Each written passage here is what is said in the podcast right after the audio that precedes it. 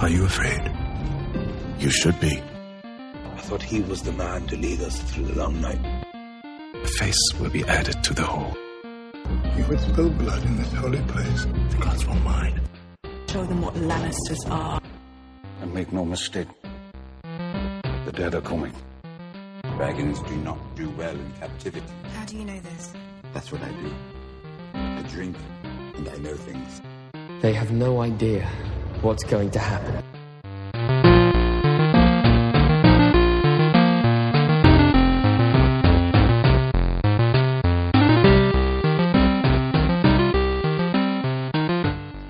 Welcome, ladies and gentlemen, boys and girls, children of all ages, to the Winter is Coming Game of Thrones podcast. I'm your host, Razor, and I'm here with Annie, Isis, and Corey. And we're here to talk about Game of Thrones, episode 604, Book of the Stranger. And uh, let's talk about that first big scene. And Annie, I want to go right to you and the Stark reunion. It was huggy. It was great, wasn't it? It was so huggy. It was so. It was- And and the best part is is that like I was so distracted by Jon Snow's new outfit that like I almost like I was like, oh, Jon Snow's wearing a new outfit. Oh look, he's got the man bun. I guess the man bun is over. Oh, that's a really Well, I- cool. Oh, now they're hugging. So okay, so your your thought process is now that Jon Snow's rocking the man bun that it's no longer cool to do no, it I, I'm gonna I'm gonna go with that. That that's proof the man bun is over. it's no longer ironic. Yeah. So okay, I got you, I got you.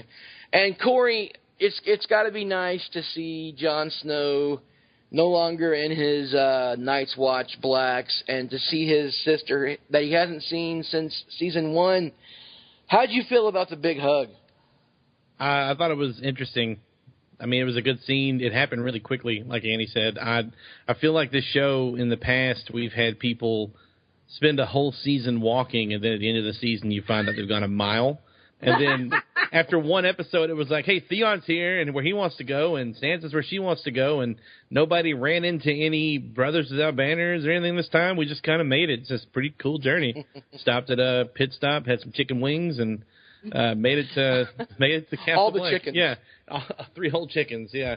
That Oh, was- maybe maybe that's why Tormund was looking at Brienne like that because she brought chicken wings. Oh my Oh, god, man. we're we are definitely going to talk about Tormund and Brienne in a minute. But Isis, I saved you for last because I want to know about how you feel about your little cinnamon bun connecting with your Sansa. You know, I have to say, I, when I was watching it live and I was live tweeting it, um, I really didn't. I I loved it, but I didn't appreciate it until I watched it again.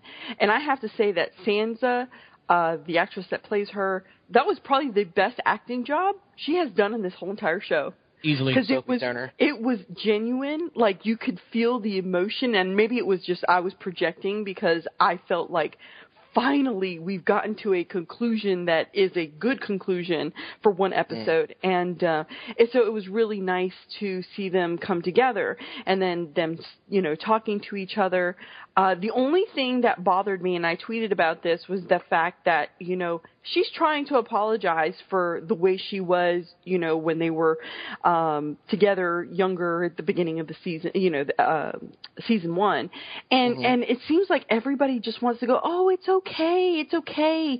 Let her apologize. Let her own her mistakes and say hey i'm sorry. I know what i did was wrong. I'm no better now.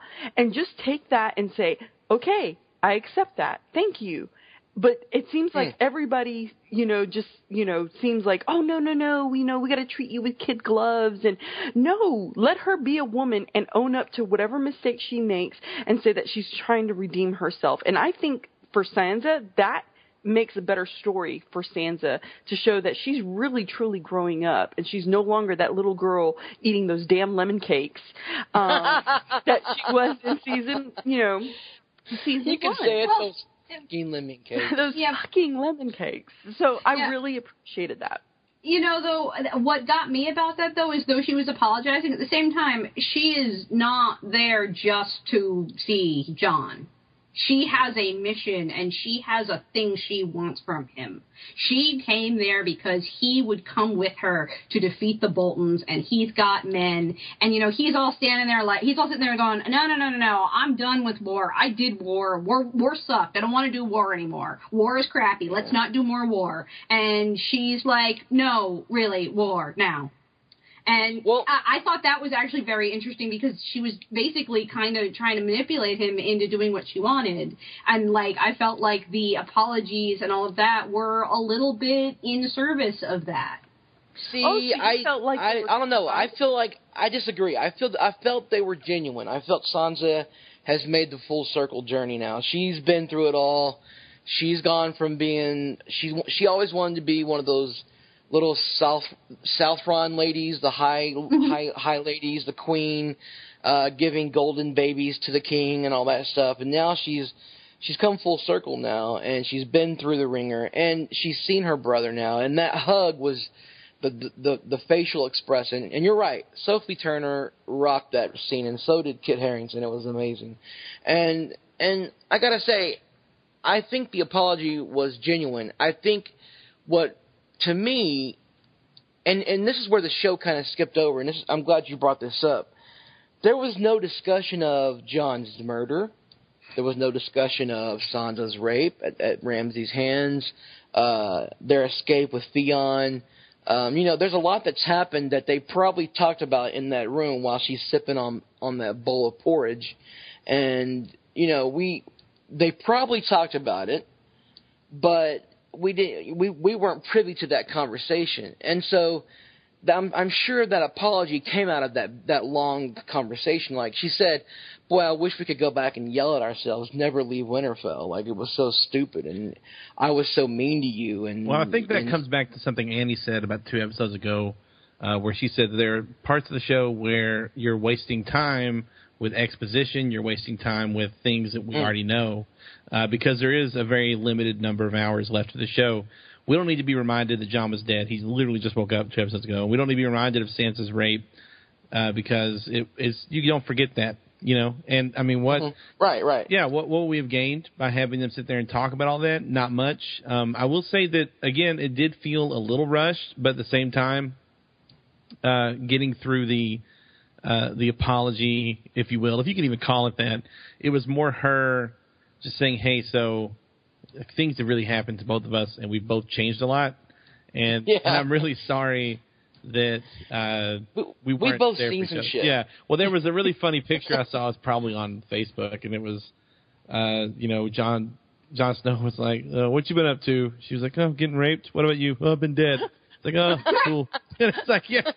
so, you know, they both they both been to some dark places, and you know, that that apology I think was was less of a, "Hey, I'm sorry that I was a spoiled kid and I was younger." It was more like, "Hey, so I know that you might not know it because we just are seeing each other again for the first time in years, but I'm not a little kid anymore, and I've I've been through a lot of things, and I'm different. And I think Jon was acknowledging that. You could tell when you saw Sansa that she was different. So easily, because I'm someone who rags on her all the time. Not Sophie Right. Turner. I, I think she was given the script she was given, but just one of the weaker characters in the show that keeps getting lots of screen time. Actually, this is a really good episode for a lot of the boring uh, storylines because a lot of them got really interesting really quick. So Well, and typically, typically in seasons past, episode four is where the first three episodes kind of come to a head, and you get you get something really big happens. And of course, we had that this episode with the goddess of dragons at the end there. But Well, um, I felt like you know Sansa when she re- reached and she was like, you know, where will we go? You know, with Mhm. Jon. That. I felt like that, That- was that was so genuine. That was Jon like, said that to her though. Jon said, "Where will we go?" oh, where will No, we go? she, okay. no, no, no. She said it first. She said it first. Oh, she, And- she okay. Yeah, she I- said it first, and it, that was what I was talking about, though, where I was saying that this was a thing where it was manipulation. Where will we go? We will go together to Winterfell. You know, like this is where she she has a goal that she wants out of him. Well, and that and that may be, but I I really felt like uh it was a g- really good uh, intro because, like I said, you know, we've been waiting for these two people to try to meet to each, you know with each other for so long. Um, so it was really really great as far as intro. And then Brienne, I, and this is something I did not notice when I first watched it was when Brienne rode in, and let me tell you, Pod was looking all sexy on that horse. Um, when they rode in, I was like, I was like, oh my god, this is so awesome. And then, um, oh, when uh, Tormund. Tormund saw her, and he was like, he was eye fucking the shit out of her. like, Yeah. he was like, Mhm. damn. He's Yeah. like, this is a lady, and she like she couldn't stop looking at him because he's looking at her, but she's not quite sure why he's looking at her. It was epic, and I was Here's a- like, here's he a- knows exactly why he's looking at her. He knows exactly. She, here's, here's she a funny is little. so utterly like floored though, because no one has ever looked at her like that. Right, Yes. right. Yes. Here's a funny little nod to book readers. Uh, a lot of people talk about this. Is um, in the books, Tormund uh, Tormund Giantsbane. One of his titles is husband to uh, bears, and uh, of course, Brienne fought the bear in the pit, and she's the bear in the main fair. And so, there's been some memes going around that uh, he found his he finally found his wife uh, at, at Castle Black. So uh, we'll see. And there's a, there's a big long story about him sleeping with a with a bear and coming away with scratches and giving her kids and all kind of stuff. Anyway, oh, uh, Lord, but uh, mercy. okay, but uh, no, but Tormund Tormund definitely tef- definitely gave her the side eye as they as they rode in. But I'm I'm really interested in um, the Melisandre and uh, Davos talk, and I didn't expect this, and I'm glad it happened. But Brienne interrupting their conversation because finally Davos asked her what happened to Shireen, and and Brienne just comes out of nowhere like a stealthy ninja, like like she could be a ninja, like the seven foot tall chick at Castle Black could be a ninja in armor, and she says, "I was there, I saw what happened." And I thought she was going to spill the beans right there. And I thought we were going to have a showdown. I thought Melisandre was done for right there. But um, do we do we think, Annie, mm-hmm. that that Brienne is going to end up telling Davos the whole story? I don't know how Davos is going to find out. Davos is going to find out. He just is. Like, it would be bad storytelling if he didn't find out. So he's going to find out at some point. The, all this did was a delay tactic, and in a way, it it made it so that we can go a few more episodes without him finding out. Um, I assume that they're going to hold him finding out till towards the end of the season.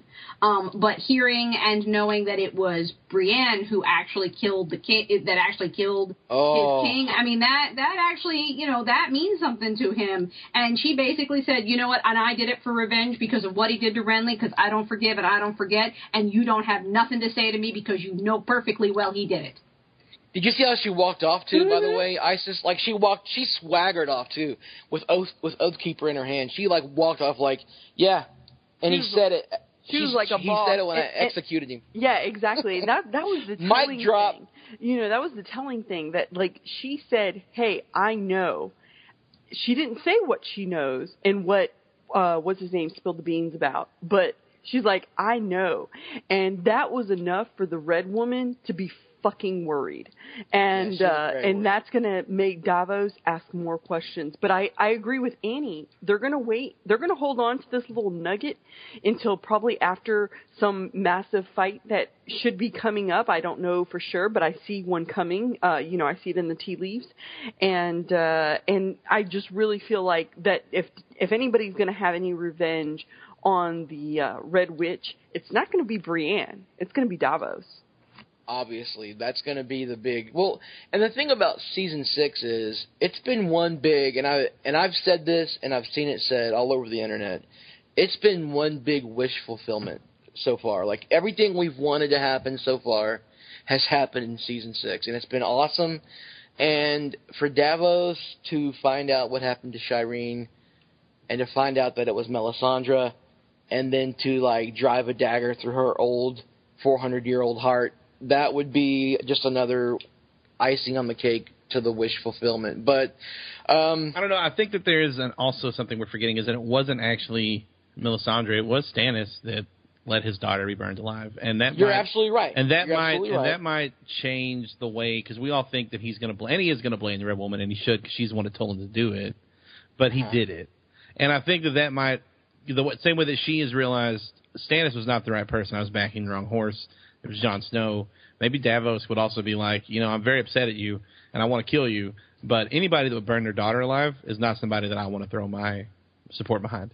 And I was wrong. I was wrong to support See, Stannis. but I, I think Davos is going to he will go ahead and use the red woman to to end you know whatever he wants. I think he was shocked when he um heard the red woman say that oh well Jon Snow is the guy that you know I'm supposed the to prince that was promised. yeah, the prince that was promised, and he's like, "Wait a minute, I thought that was Stannis," and and she just like walks away, like she was just like, "I'm just gonna morph out of the screen," and he follows her, and he, you know, because he still wants more answers. I think Davos will go ahead and bide his time until he gets the whole entire story, and I I think that's one thing that he will not allow is that he, he's going to kill the red woman once he feels like, hey, this is the great opportunity to do it, uh, to get rid of her.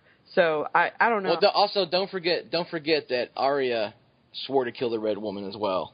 And uh in fact, in season I believe it was three is the last time that Arya and Melisandre they had their one their one connection whenever she came to get Gen- Gendry. And uh is that guy still Melis- rowing that damn boat? he's still rowing his boat, but uh Melisandre said, "I'll see you again." So uh I, I don't know. I don't know. We, we maybe she'll see Arya again. Maybe she won't. But there's still there's still all kinds of things that could happen with Melisandre. We don't know. well, I But still I still say the defender of the Vale should die way before Melisandre. Thank you. That's a great segue because let's talk about that little wussy, that little that little sickly. Oh, he hit the puberty stick just as hard as Bran, except you know Bran at least Except he like doesn't grew. sleep. Yeah, and Br- Bran at least sort of grew up along with having puberty. This one's still just as Moondor obsessed little brat as he was ever before. Oh, yeah. You know, there's some there's some like uh wet nurse still still breastfeeding him Oh, somewhere That in the Vale. disgusting. That is You know there is. Like she's still popping the teat out, like breastfeeding him somewhere in the Vale. But oh, like Corey, stop. that sound effects provided by Take the Black. Um, but yeah, we you know we got to see Littlefinger last night for the first time uh, in the season, and we saw Robin Arryn and we saw uh, uh, Bronze Yohn Royce, and um, there was a lot going on in that. And, you know, Littlefinger covered his tracks uh, by by blaming uh, Royce for for um, Sansa's uh, Capture. capture basically is what I'm trying to say. So how do we feel about this? Do we and you know Littlefinger's covering his tracks now and he's and now he's got the Vale the army of the Vale heading towards I guess Castle Black. But Corey, what do you think about this whole Littlefinger's still playing Littlefinger. He's still playing the long con and um as far as anybody in the Vale is concerned, uh, he had nothing to do with Sansa being captured by the by the Boltons. Sure, I, I think that he's got an end game. He has, he probably has a couple options, honestly, in his mind of what would I do if this happens? What would I do if this happens? You know, trying to to put all the pieces on the chessboard in the right spot.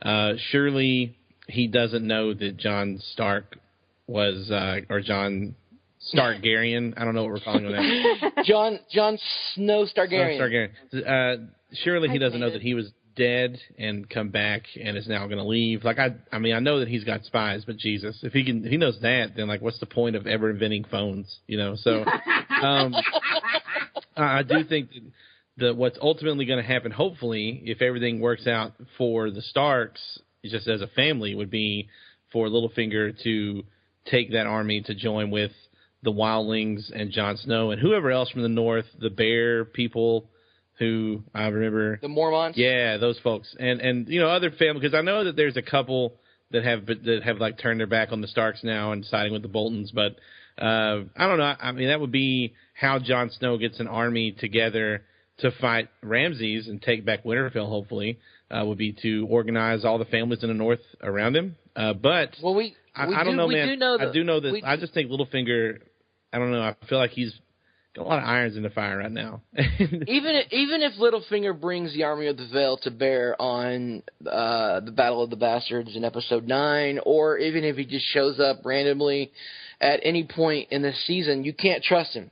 And it's like he told Ned Stark in season one, don't, the, you know, the best thing you could do is never trust me. And I told you not to trust me, you know, like, never trust Littlefinger at any point. And we saw the trailer for next episode, and Sansa is going to confront Littlefinger. So, um, I don't know if Jon's going to be by her side when she confronts him. Somebody's going to be with her, either Brienne or John. So yeah, something could happen. We don't know. You know what? I felt like this week he was thinking on his feet in a way that I, we haven't seen before. Like when when when Royce like was like you you you basically lied to us, and he was like I didn't lie. We we were attacked. We were attacked, and you were the only person who knew where we were going. And uh, basically, then he was like, "Okay, Robin, don't say actually throw them through the moon door. Okay, let's not actually throw. Them. Come on, Robin, don't actually say. Okay, good. We're not throwing them through the moon door. I don't have to deal with that right now. All right, Robin. Now I so need you to say this. I need you to oh, say no. this. Are, are, you gonna say this? Are you gonna say this? You said this. Okay, who don't have to work on this anymore. Like I felt very much like, especially in comparison to Sansa, who was very much like you know in tune with how to get Jon to do what she wanted and was basically very successful in getting him to agree, okay, we're going to go and attack Winterfell. Like, I felt like Littlefinger was kind of like playing fast and loose and trying to like grab the loose ends as he went, kind of thing. Um, I, but much, you know, much less in control than she is right now. I agree with Annie. Um, and, you know, Littlefinger has done really well working in the background, kind of like, you know, smoke and mirrors, cloak and dagger kind of thing. Now, you know, I felt like what, what he said at the very last frame of his, you know, uh, his scene, it was that his time has come to join the fray.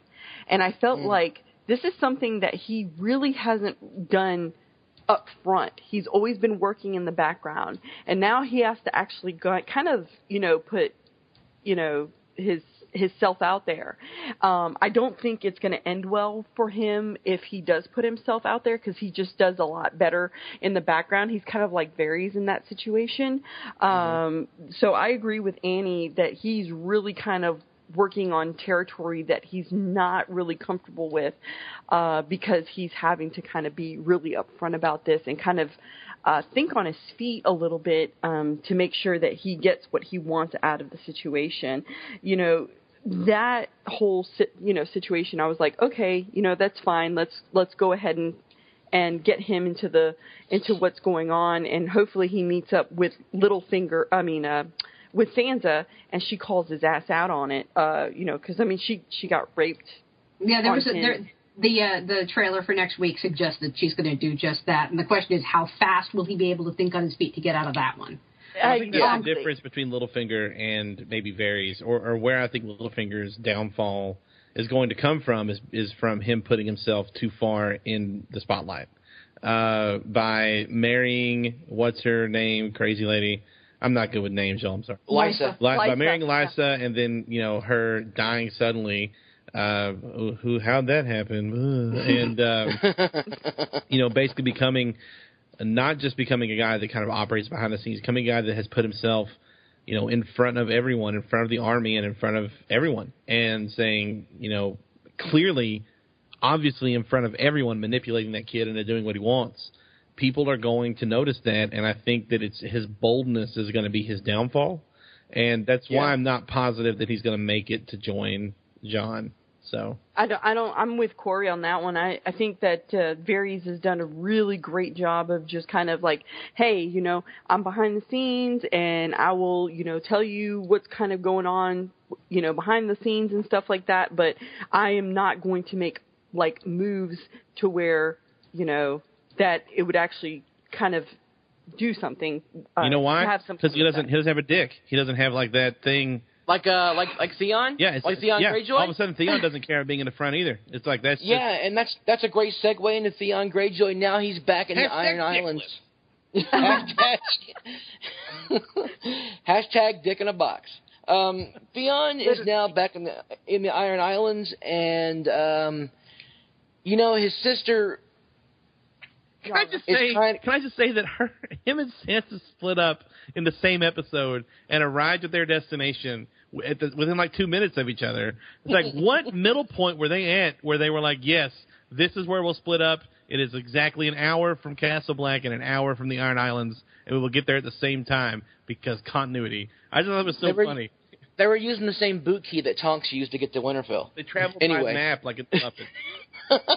They must have gotten Uh, that little thing from little uh from Littlefinger, you know, because he gets to just kind of The teleport, the teleportation. Yeah. Anyway, uh, Theon, Theon's back in the Iron Islands, and his sister's not. Well, she wasn't too pleased to see him. Uh, the last time she saw him, uh, uh, Ramsay Bolton, shirtless Ramsay Bolton, and his and his twenty good men uh, defended uh, the Dreadfort against an attack of the Ironborn, and kept Theon there because he called an alarm uh, because of Ramsay's psychological warfare and torture against him, and and she lost men to him because of that. And now her her father's dead, and she thinks Theon's there to try to win the the they're calling it the Salt Throne, which is so weird to me, but whatever. They can call it the Salt Throne if they want to. Um, and and so now now he's there. He's standing in the room where the last time he was standing there, her father, his father was there, and he was standing in all the Stark finery. And uh, his father was like asking if he paid the iron price or the gold price for it, and he was like ripping the, the brooches off of him and taking the little frillies off of him, and like, hey, you're no son of mine is going to do this, blah blah blah. And now he's a beaten, broken man. Um, and he's told his sister that I want you to, to rule the Iron Islands, and I want to help you. And this is something that I've said before. Theon Greyjoy can be the hand of the queen. Like he's got all the makings of somebody who can be a great counselor because he's seen that. He helped Rob when Rob went to war. He's a great strategist. He, but like it or not, he was privy to Ramsay's inner workings when Ramsey took over things and and and was wreaking havoc over over the north and Moat Cailin and the neck and all that all that stuff, and and he just and he knows how to how to how to do things. Uh, basically, the inner workings of government. He's he's he was raised highborn basically, so he's the perfect person to be the right hand to Yara. So my question to you, Annie, uh, as a book reader, um, do you think the show is going to go off book here? Do we think that Yara's got a chance Nope. with Theon on her side? Nope. Okay. Nope. Okay. Nope. All right. All right, next. I'm sorry. I find the King's Moot to be the most boring thing ever. Okay, I there know, were only the two things. That, there was only one thing that I hated more than Dorne, and it was the idiot Ironborn. Okay, and there's hundreds of them, and they're all sitting around, dicking around, trying to get the win the King's Moot, and none of them are going to win the King's Moot, and they're all stupid and they're all boring. The only good thing about this, from what I can tell, is that the King's Moot is going to take exactly one episode and one scene, and then it will be over. And that will make me happy because it will at least be efficient this time. But no, she has no chance. Euron's going to sail right on in, and sexism will prevail the day, and she will lose to Urian, and he will become the king of the Iron Islands, crazy mother bug, crazy man and yeah and it will be a thing and then it will be and and hopefully it will be a thing that happens much faster than in the books Well, Euron, Euron is definitely uh, more powerful than she is, and he's definitely got a lot more power backing him. Yeah, but the Uh, reason that he gets voted in the end, the reason she loses in the books is because she's a girl, and they won't vote for the girl if there is a male option. well, the Iron Islands is definitely a patriarchal society. Yeah, so you know, it's a little bit like those idiots that will vote for Donald Trump or Sanders rather than Hillary Clinton. Oh my God, she's a woman, and I can't possibly vote for her. Yeah, so no, she's not getting anywhere.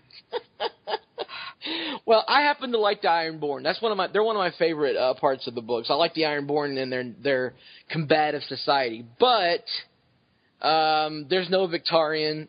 So I'm I'm with you. I'm I'm glad that the there's no Victarion. There's no Damphair. Um, and It will be so I'm- efficient. it will be efficient. Let's get let's get the Kingsmoot Well, over. But, but here's the thing: is that the reason that we're hanging out there is is because the fate of well, well there's not the fate, but whoever wins what uh, the King's Poot, whatever you keep calling King's Moot. the whoever wins the the Game of Thrones and the Iron Hashtag Islands. King's Keep. Yeah, whoever wins that, if if Yara Yoda wins it, and they, and then Theon is at her side and can help advise her.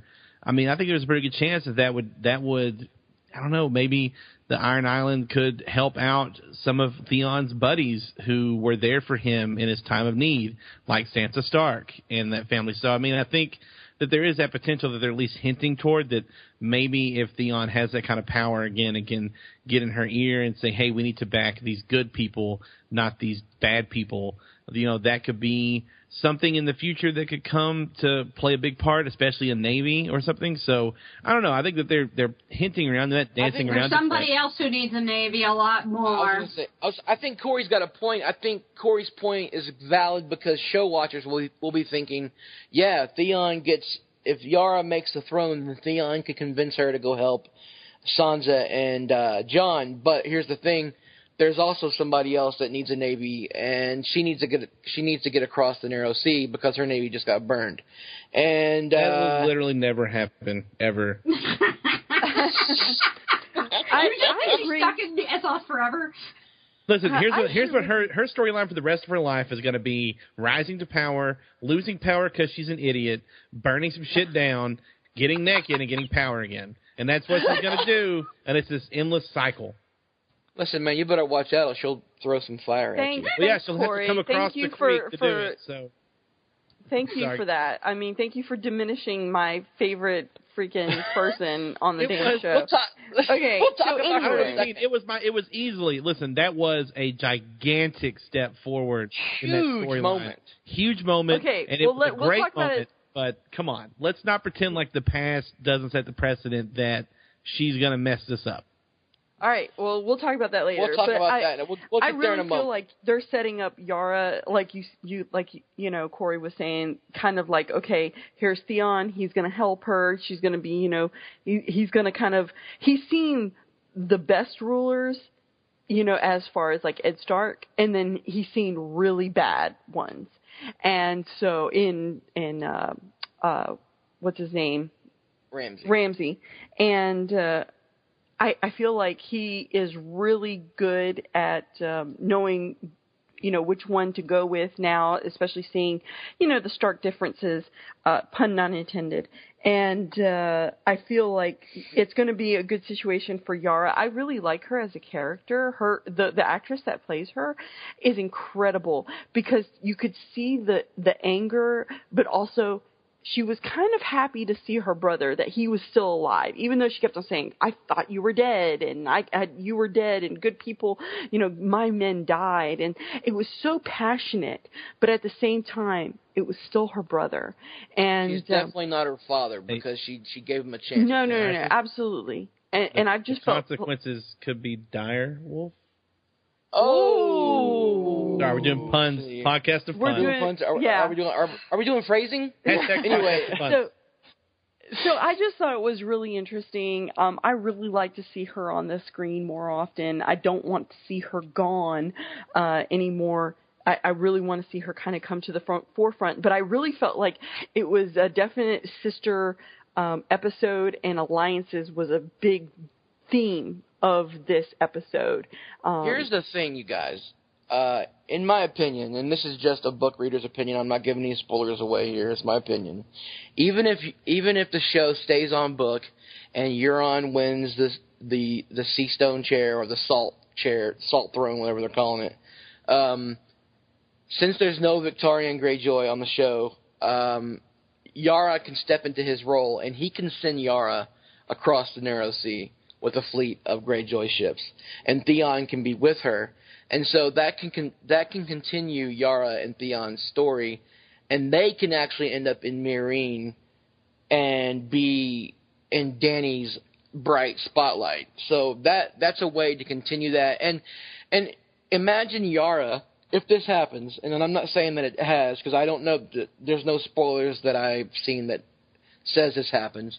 But imagine that this does happen. Let's say Yara gets over to uh, Meereen with a with a, a fleet of Ironborn ships with Theon at her side, and she connects with Dany. You've got two powerful women together, right?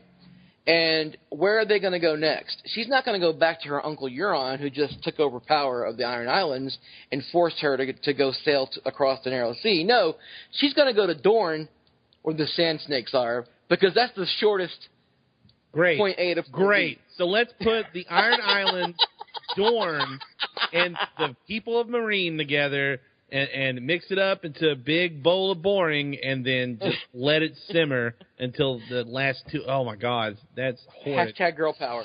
Um, no, no, that's wrong. Because I feel like that you know Tyrion. If, if let's say if uh if Dany's not back yet, you know Tyrion and Theon already know each other from season one. They had, you know, they were all in the same location at the same time. So I feel like that um, that he can kind of like bring this kind of situation together where the hands of the queen, and I say that with air quotes, uh, can kind of, you know, mix this whole thing together with Dany and Yara because they're two drastically different kind of women, uh, if you will. But I think that they they all have a common enemy, and I think that Yara, you know, she will she has no nothing to go back to. I, I'm supposing, you know, from what I've heard you guys talk about. I'm not a book reader. Well, and uh, speaking uh, speaking of Tyrion, speaking of Tyrion, in Meereen, uh, in Meereen, he he made peace with the slavers, and uh, that was something that I didn't see coming. Um, I kind of expected all night long, or for that entire scene, for like when the when the the prostitutes or the dancers or whatever they were came in to the masters, I kept expecting them to cut their throats, or I kept expecting uh, Tyrion to lead them down to the dragons and throw them in the room and let the dragons eat them. Anybody else get that vibe, or did you No. think that Tyrion was actually going to make peace with them? Corey. Me? Okay, so I I thought that if that happened, it wouldn't have been Tyrion's doing. I think he legitimately was like, listen, seven more years of slavery as opposed to seven more years of us fighting you about slavery. And if you agree to stop after seven years, gives you a chance to transition away from it, gives you a chance to uh, you know rebuild your economy to to not be centered around slavery. Uh, it also means you don't lose all this money up front. You get to keep making money and make that transition. Like, I mean, it was a very pragmatic approach to something that's terrible, and he acknowledged it was terrible. But um, it's kind of like what the Queen or whatever Diana Rick said in the end of the show. People are going to die one way or the other, no matter what we do. better them So than let's- yeah, Better- let's, better let's, than let's go ahead and make it work for us, and this will be a nice compromise to where they'll stop trying to kill us all the time, and we can get the hell out of here. So Yeah, but Annie, Annie, do we, Annie, do we think that the slavers really care about a seven-year? Um, okay, two things. One, um, this is actually based on what Lincoln attempted to do before the Civil War. He actually tried to make this deal with the South. So that's the first thing, is that this is actually like there was a historical basis for this deal that they came up with.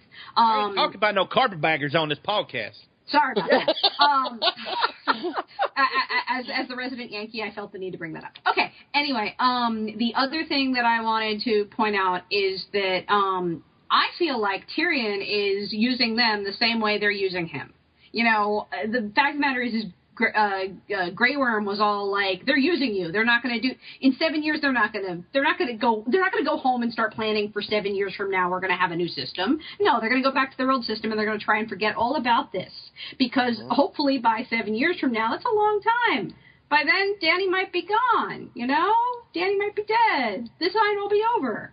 And the fact of the matter is, I'm pretty sure that Tyrion's like, dude, seven years, we better be back in Westeros. Yeah. Yeah, I Exactly. feel like he was just like, let's press pause on this war. I don't want to deal with this anymore. Make this go away. We can all go into a holding pattern, and hopefully by the time the time the seven years runs out, we are not still sitting here. Because if we're still sitting there in Meereen in seven years, we're all going to be bored.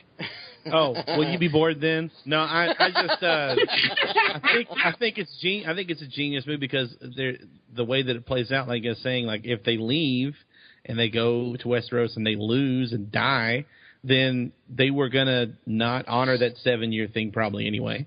If Right. if Daenerys goes over and she becomes queen, she'll enforce that seven year thing, and they still had seven years to transition, and they'll know before that seven years is up if they should start planning for it or not.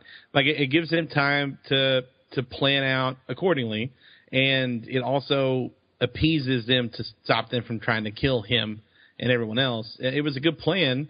Uh, and I, I mean, it does. It's very reminiscent of the uh, Missouri Kansas compromise and stuff like that. But the difference is, I think, is that they have dragons, and Lincoln just had a bunch of incompetent, you know, generals. So and a railroad. Um, let's see. Uh, let's let's stay in Essos and let's go to Jorah the Explorer and Daario, and they they're climbing up the side of a mountain towards Vaes Dothrak, and Daario gives this line of riding the dragon, and I thought for a second he literally meant riding one of the dragons. Like, yeah, yeah, Jorah is not going to be on. Uh, to my, I said out loud to my wife who was sitting next to me, Jorah's not one of the guys who's going to ride a dragon. Duh. And she looked at me. She goes, "You're such an idiot." And, oh, I get what he's. Oh, okay, I get what he's saying Have I, now. told, have I ever told you I love Melissa? She's awesome. Pretty awesome, but yeah, I, I like. I, what a great line! Like, you're too old to ride the dragon. I'm young, and, and she's still too much for me. but um, you know, they get. We find out that Jorah's grayscale is way worse than it was last time we saw it. Like his arm looked like um I'm trying to think of something comparable the to thing, it like Fantastic Four. the Fantastic Four, the thing. And I was gonna say the good version, but there really is no good There's no version. good of version. Straight Four. up, the Michael Chiklis one. That there really is no good version. The Michael Chiklis version, okay. But yeah, he's starting to look like the thing from the Fantastic Four. Um, but they make their way into Vase of those Dothrak. I can't speak today. I apologize. They make their way in there, and um, Daario keeps his dagger shaped like a lady. Nod to book readers, and um, they get in there and they they they get confronted by two Dothraki, and uh, I love the fight between Jorah and uh, Ago, the uh, the big tall Stop it. Dothraki. He has a name. No, no, no. Yeah. Did you realize that those are the same two Dothraki that were sitting next to Khal um, Moro uh, Yes. two episodes ago? It's the same ones. Yes. We're not Yeah. hiring new actors. No, no, no. First they got to be sidekicks and make jokes, and now they're going to get killed. Well, what's so funny is didn't. I love the fact that Jorah, Jorah throws dirt at him and he just sidesteps. Straight up pocket stand. Just, pocket stand.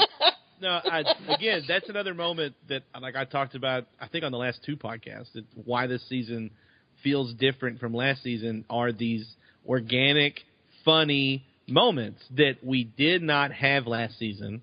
We've had w- at least one, if not multiple moments of legitimate laughter in these episodes. That was hilarious. That was straight up pro- was Yeah. sketch comedy. It was like something you'd see in a Will Ferrell movie where like he tries to throw something at someone and misses completely. They just stare at him. Like it was beautiful, and, and it it really it was hilarious. It, it did and it didn't feel out of place. That's why I liked it so much. It was a great scene. And and then of course, right after that, to hide the tiny stab wound, Daario bashes his skull in. Okay, you remember that story that Tyrion tells in the dungeon about the the the, the dummy who's going Oh yeah, with yeah. the rock? I told that's totally mm. where I went with that. That was like the, the Daario and Jorah Bro show now with more not with more rock. Can we add, What was can, it? Can we add the Rock as the Rocky? Can that be a thing? My Dothrak, God. Dwayne Dothrak Johnson. Can that happen? Oh my God. god, that would be amazing. He would make a great me. Dothraki too, by the way. Um, but yeah, so they find Dany and um, the new the new little the mini. I'm gonna call her Mini Khaleesi. Uh, the little the little young the young Khaleesi that was walking with her. Khaleesi. She, she's a little Let's have some Padawan. That's great, man. Khaleesi. And uh so now she's got a little friend and uh we're gonna pause Dany's story right there because we're gonna come back to the end. But um let's get to King's Landing really quick because uh something important happened in King's Landing.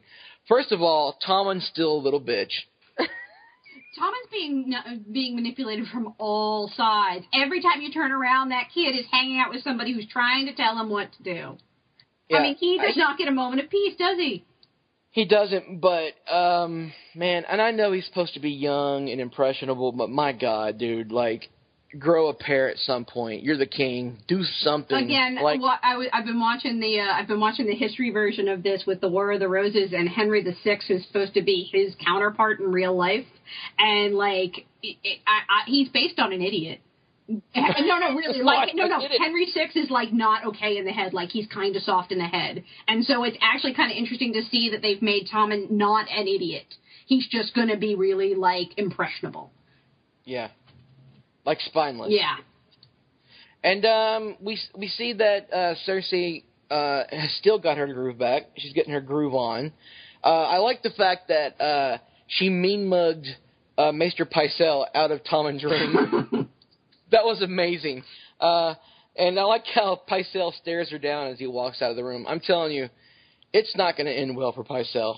He's, I, I just, I'm, I'm predicting Pycelle is going to have a nasty ending to season six. But, Can it uh, please anyway. happen? Because he's one of those characters that I feel like just sucks screen time, and partly because it's, it's like the slow shuffle he does when he leaves. And like we know from like season one or two that that's an act, and that's part of the reason Yeah. why he's still alive. But and that's why it's so funny. But at this t- at this point, it's like we get it. He doesn't like the other guy. Brr. Move well, on. I, I tweeted last night, uh, like, what would be even funnier is if Game of Thrones did a running gag where he farted every in every scene he was in. Like once, once an once an episode, every time somebody looked at him, he farted out of being scared. You know, like he passed and like like he did, like he did a Deadpool last night. He hashtag drive by Cersei. That would be that'd have been hilarious. But Well, uh, I felt like Cersei was like internally screaming when uh Tommen told her that he had already talked to um uh old Uh, High the High Sparrow. Yeah, I feel like, you know, internally she was like, "What?" And uh and then I I just I felt like Tommen cool, didn't she? she did, but I felt like that Tommen showed his, you know, how naive he was when he said, "Well, I know you don't, you know, you don't like Margaery, do you?" Well, fucking duh. Like who doesn't know, you know, Captain Mom doesn't Awful- know Well, he's actually doesn't he, he, he is he is he is now getting a clue though. That's a thing that a, a year uh, you know this time last year he did not he was not even smart enough to figure that out. He's at least figured that out now, and that's not good for Cersei. Well, I but I still feel like that he's always going to go ahead and defend his mom because you know immediately God, after that not. she she says she goes, "Oh, well, look what they did to the to the king's mother." And you know, really kind of try to turn it around and be like, "Okay, let's let's not think about Margaery right now. Think about what they did to me, damn it." And Well, um, th- well, it's working because Cersei is now got. She's now formed the the Lannister Tyrell alliance because now she learned from Tommen because she went and talked to her son that the High Sparrow is planning on making Margaery walk do a walk of atonement just like uh, Cersei did last season. So, uh, in order to stop that, for some reason, Cersei doesn't want that to happen, and I'm not really r- sure of the reason why. Um, any any any inside scoop of why? Any reasons why? Thoughts? Why Cersei wouldn't want Margaery to be shamed like she was shamed? I Like, don't, I don't actually understand. believe that that's what Cersei learned from Tommen. I don't Oh. think that's what Cersei actually learned from Tommen. I think that Hmm. Cersei made that up in order to get Olenna on their side. I agree with Annie. I yeah, agree with I, Annie. I honestly don't think that's what she. I don't know what she learned from Tommen, but I'm pretty sure that she was basically doing using that to get basically Lady Olenna to do what she wanted, which uh, you know they've decided what they want is they want the Tyrells to bring in a huge army and basically Mm-hmm. let them in. Can I just say though, like how fast is that going to backfire? Okay, Oh, it's you're gonna bad. let a huge army, and you're going to give them the key to the gate, and you're going to let this entire army come on into King's Landing. What are you going to do after Margaery gets out? That army ain't going to leave, and that army ain't going to be answering to you. What happened the last time a great army was led into the gates of King's Uh? I believe Jaime stabbed the Mad King before they actually actually made it to the uh, the gates. And Tywin Lannister sacked, sacked King's Landing. Yep, He that that would be Landing. exactly what happened. So, you know, I'm just saying that in the in the in the in the history of all of the very bad ideas that the uh, that Cersei seems to have, this seems to fall into that same category of not thinking past the first step. Well, you know, and that, like that's what when I. Cersei that's- plays chess, she doesn't think past that first move. but I don't know. I don't know what's going on because I, I really sincerely don't know what's going on. And Jaime's behind it, and he's he's he's backing his sister. And as they're talking, and Lady Olenna is behind it, and they've got Kevan. Which, by the way, I'm not happy with the way they're portraying Kevan this season. I've always been a Kevan. I've always liked Kevan Lannister. He's always been one of my favorite characters from the books. Even though he's a lesser character, he's not a main character. I've always liked him, and he's just seemed like this season he's been like a crotchety old uh curmudgeon. I don't know. I just maybe it's the fact that his son's a fanatic, religious fanatic who likes to go kill people and and is racist and homophobic. I don't know, but he uh what what I don't like or what I did like last night, what I should say, is what I did like was as they're forming the Tyrell Lannister alliance is they're playing the Rains of Castamere in the background, and, and what we do, what we do know is every time Game of Thrones gives us hints, and they're playing their theme songs to like the Stark family theme, or like maybe when Dany pushed over the the the hot coals, the brazier in in in Dothrak, that that was they played the um, Drogon theme, her, her fire theme. So we know that there's themes that they play with the music. And they're playing the Rains of Castamere last night as they're talking about the Lannister Tyrell alliance. So I don't think that Cersei's being short sighted. I think she's got a plan. I just don't know what that plan is. Like you're right. Why let a Tyrell army in? But then again, she's got to have something going on. She's got to have some kind of backup plan because she's got to be thinking two steps ahead. Because she's got Fr- Franken Mountain now. She's got Qyburn. So I don't know. She's got to have some kind of plan in her pocket. I don't know what it is, but let's talk about. Um, speaking of the High Sparrow, I just can I just say that I I'm I'm so sick of him. I'm so tired of the High Sparrow. Don't get me wrong. I love Jonathan Pryce. I think he's a great, he's a phenomenal actor, and and the show is better for having him on there. I'm just sick and tired of the High Sparrow. I'm tired of his his tales of morality and cautionary tales. I'm so sick of hearing him talk. I just want Franken Mountain to put a fist through his face. That's all I want. Anybody else on board? Actually, no. You know, I actually thought that was one of the best scenes of the night. Like just as an really? acting, as an acting scene.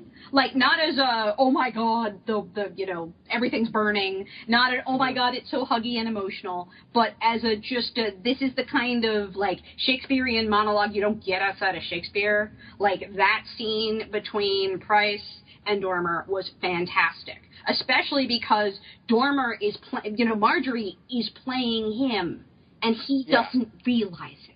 I mean, Yeah. when she pulled out that quote from the Book of the Stranger, and then she admitted, well, that's what Septa Unella has been babbling at me. She's literally taken in everything they've given her, and she's using it against them.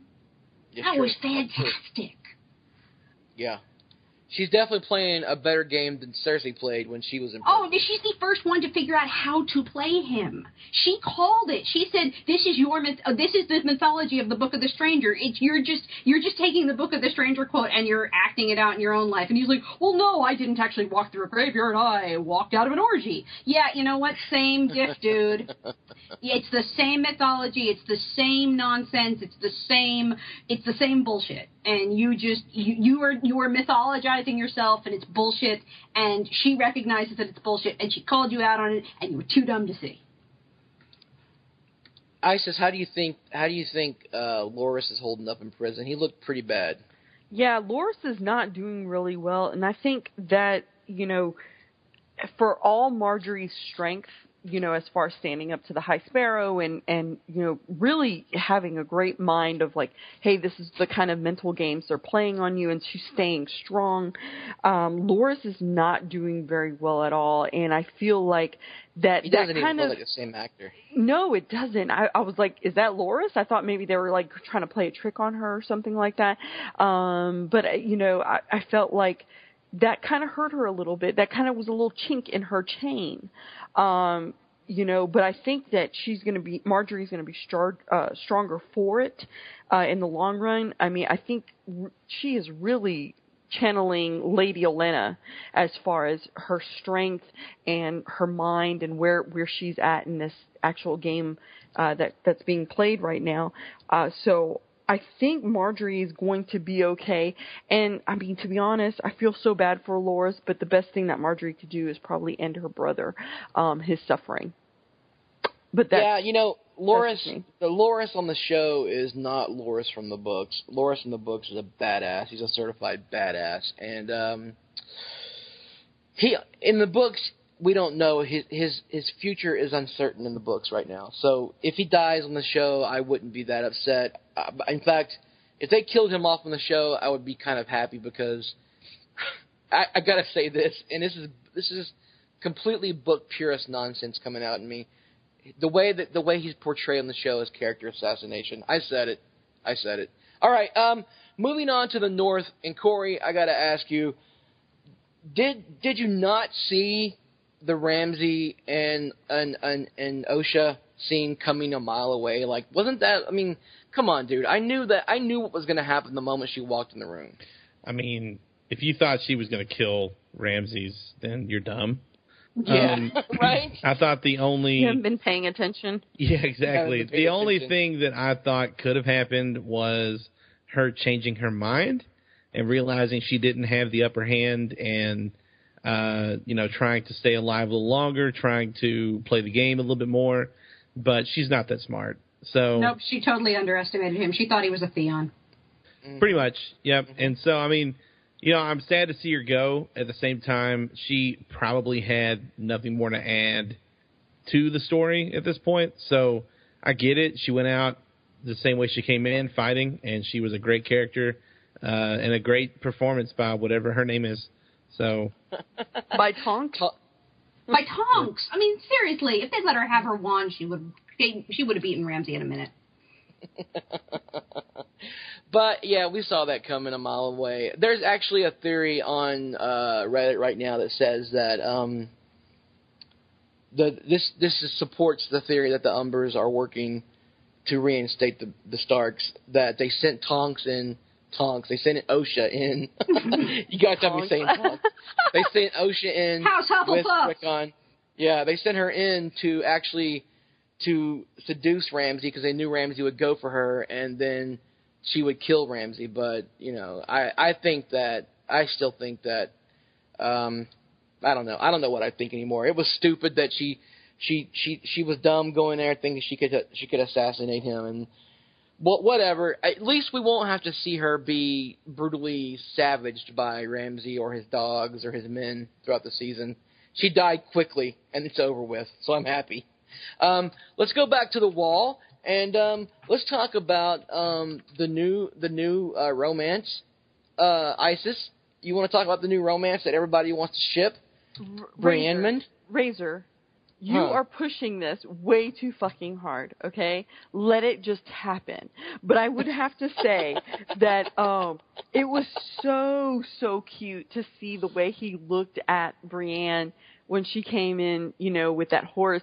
It's probably the first time that Brienne has ever been looked that way. And then to see, you know, they're having dinner all together and everything and um and he's just like literally just fucking staring at her like gawking at her like I want you so bad. And she's not quite sure how to deal with that. Like she wants to just kind of keep on smiling to keep the peace and everything, but she's kind of like I'm kind of freaking out because this is kind of weird. And he just keeps on smiling at her and he is like looking at her like she is the best piece of fucking bacon he has ever fucking seen in his life he is looking at her like I just want to sop you up with a fucking biscuit. And and if you don't understand these sayings, Google them. They're they're Southern sayings. But anyway, um, she she would she didn't know quite how to deal with it, and it was so funny with Ed because he's like watching this exchange happen, the I fuck go on, and he's like. Well, you know, there's somebody for everyone, and he's just like, shrugs, just like whatever. Um, oh, I loved it so much. It was so so funny, and it was one of like like Corey said, one of those moments that was just organically funny. Like it, I don't know if it intended to be funny, but it was Oh, it was. Oh, for sure. hilarious. He was looking her up and down. Oh like- my like- god, he was just like it was so funny. I I literally laughed out loud because it was I think I laughed out loud just for the like what her face looked like, and then Ed's reaction to it was just hilarious. Well, just me. wait till You know he sees her fight, and then I mean, he's not going to be able Oh to hold God. it back. Like, Oh, he, he's Oh, gonna have a rock hard hard on. I mean, he's just gonna be like, "Oh my god," you know, she's the best thing ever. So I You know how wildlings, you know how wildlings uh, uh, prove their love for each other in their culture. They kidnap the men, kidnap the women, and, and if and if the and if the if the men are able to keep the women from escaping the first night, then they're married. So Jesus that's all he's got to do. That's, Yeah, that's all that's he's in the got to do. That's all he's gonna do is knock Brienne out, take her back to his cave. I just tried to picture him throwing her over his shoulder, and I failed. that is that is awesome. I did not know that as as a non book reader. I did not know that, but now I think it has enhanced the story in my mind uh, because of that that little dat piece of data.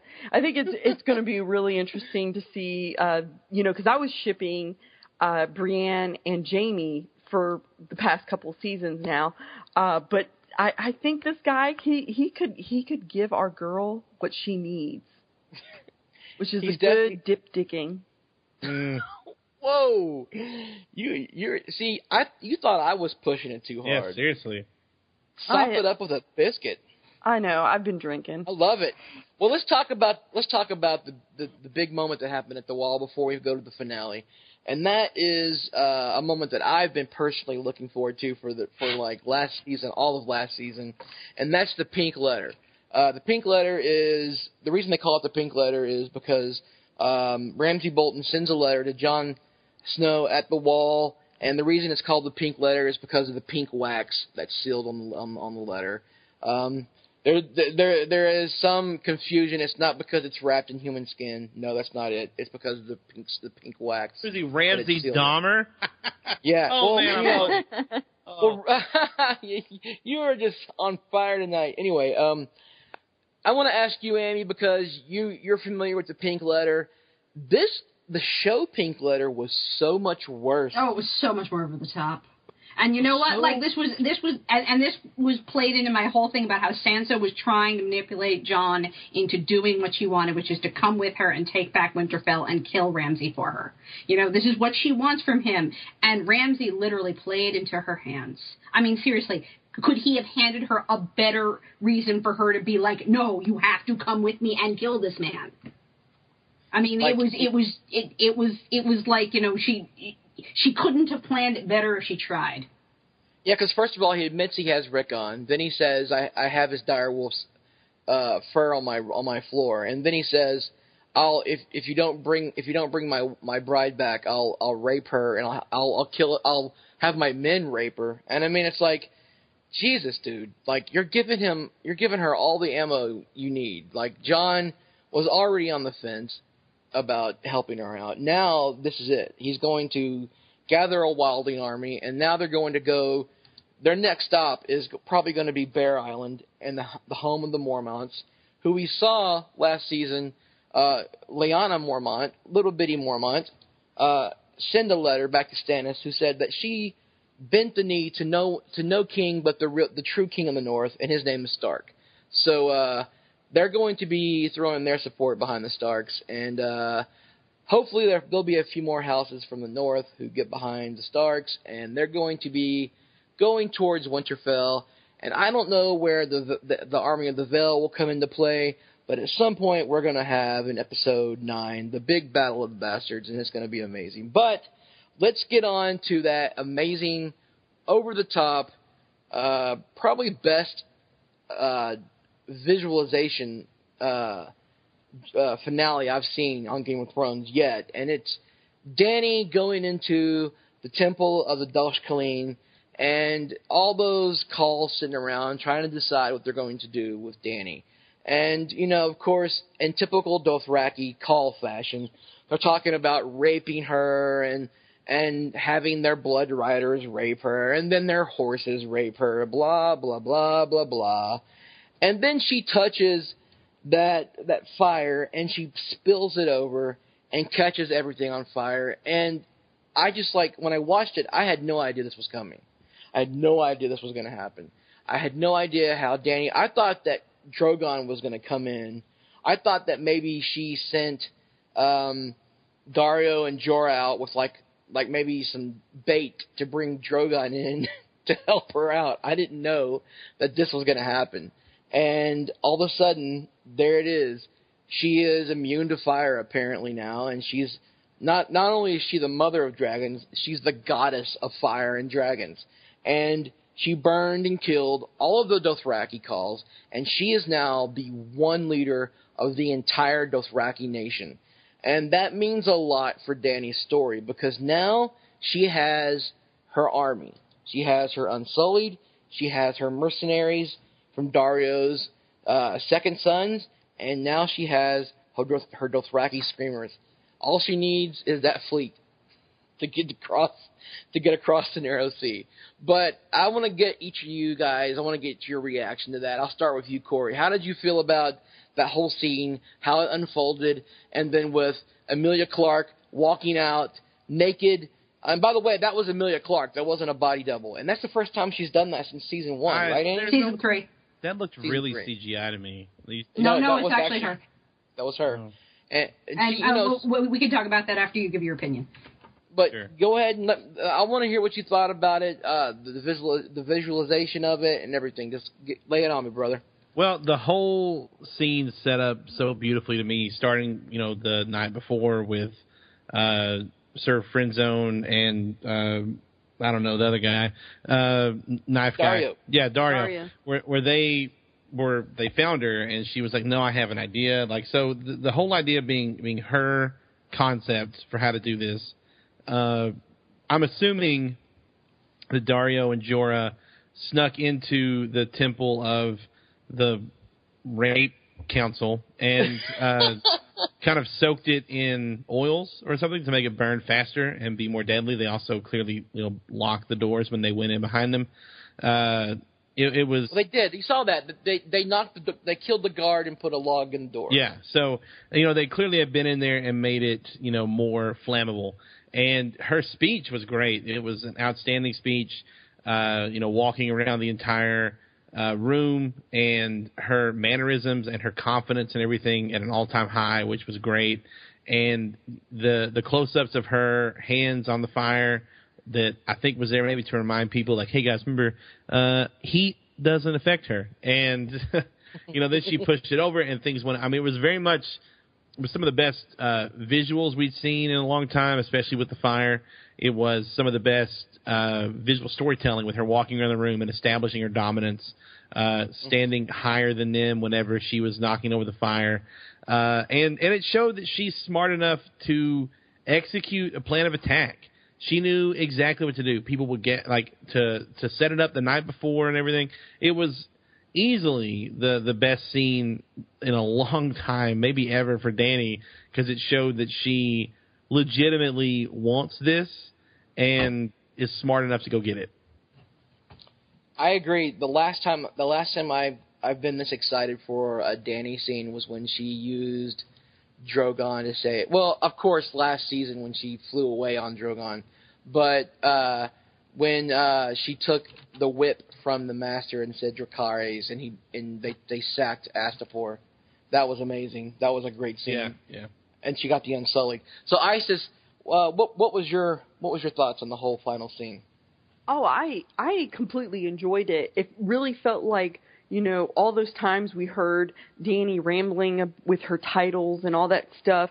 It, it really showed, you know, I don't want to say that she's a genius, you know, planner as far as an attack or anything like that, but um, she can go ahead and string something together, and that she can actually think like these you know these people and come up with a really good plan to free herself she didn't use i mean yeah she did have Daario and she had sir friend zone and stuff like that um and Khaleesi. and and Khaleesi, her, her, her Padawan. Um, you know, I love it.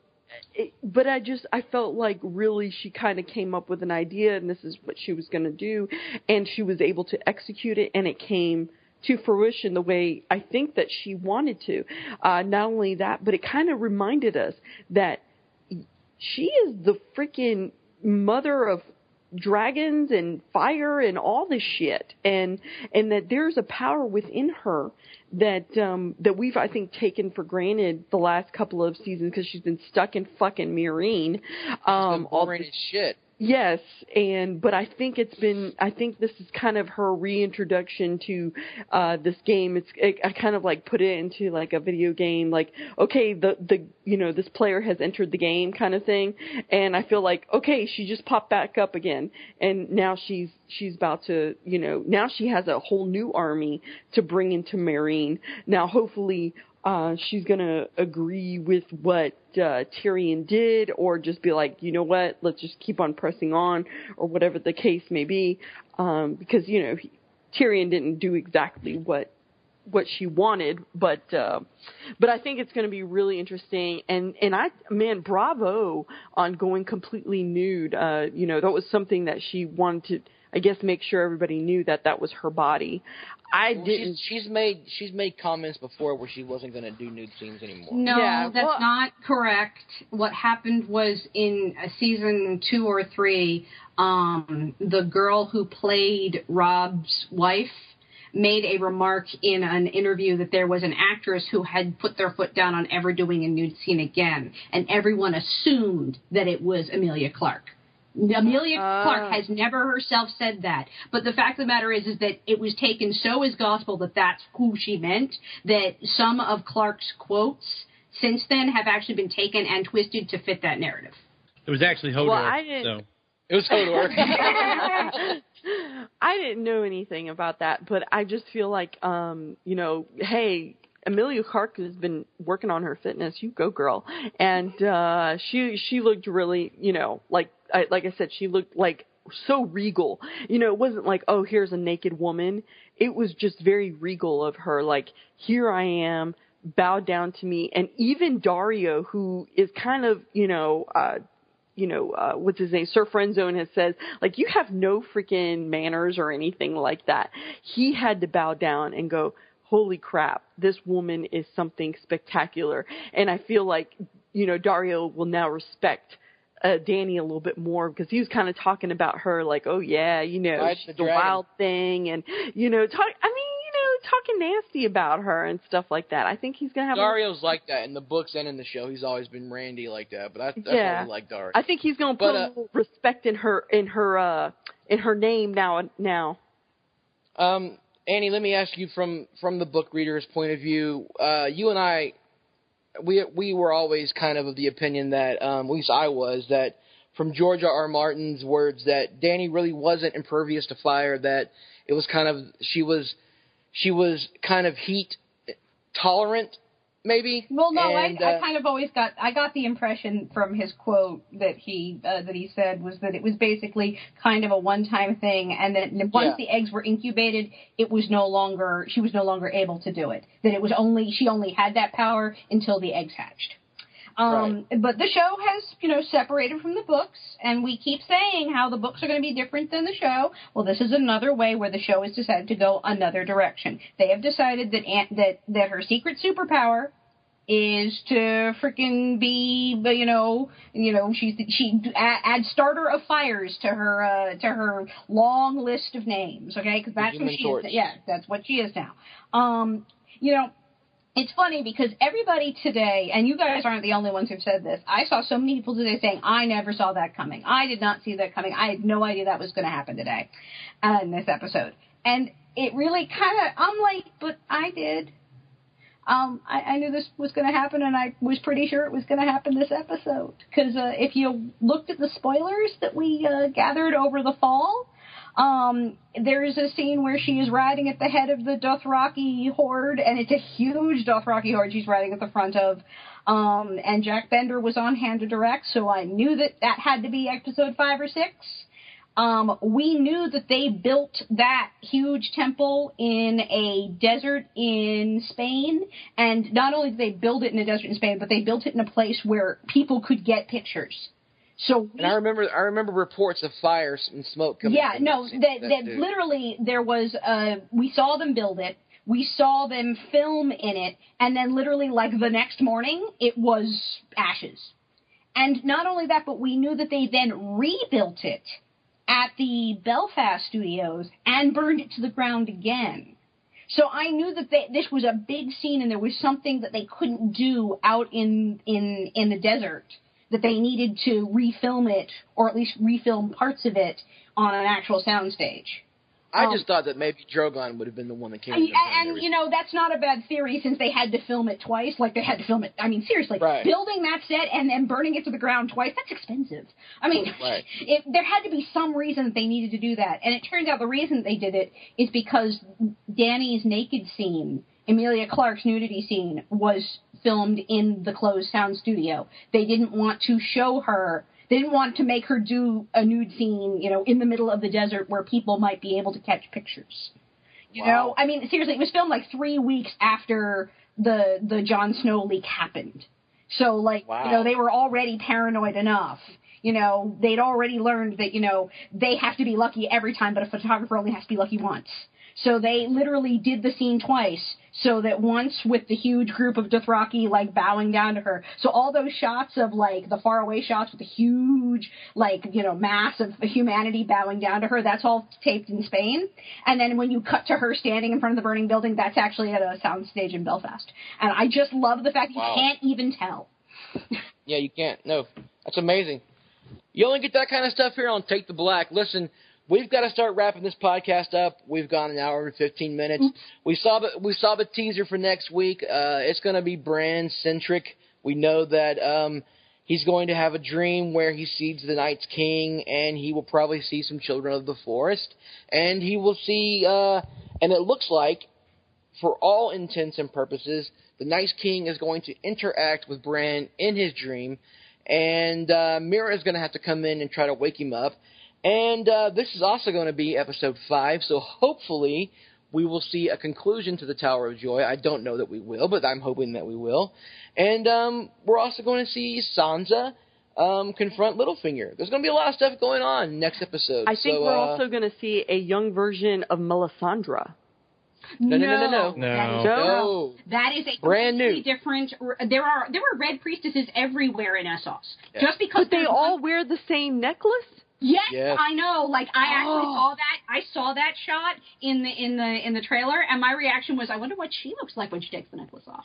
Well, That's what I said too. See, Probably Did you for see, different but you see reasons. though. Reaction? Varys was looking at her like she was gross looking. Dude, Varys was Varys all like, literally "Ugh." stood between, is standing between her and Tyrion like he's trying to protect Tyrion. Yeah, Yeah. yeah, yeah. No, well, I see. I saw it, and I thought, oh, okay. Are we are we doing a flashback of of some you know of the Red Priestess when she was younger or something like that? Because she, I all I noticed was like the dress and the necklace, and I was like, oh man, she's got the same necklace. completely, completely But- different priest. Mind fucking blown. So if just to keep the pun thing going, if Yara thinking you can take the salt throne, you're on.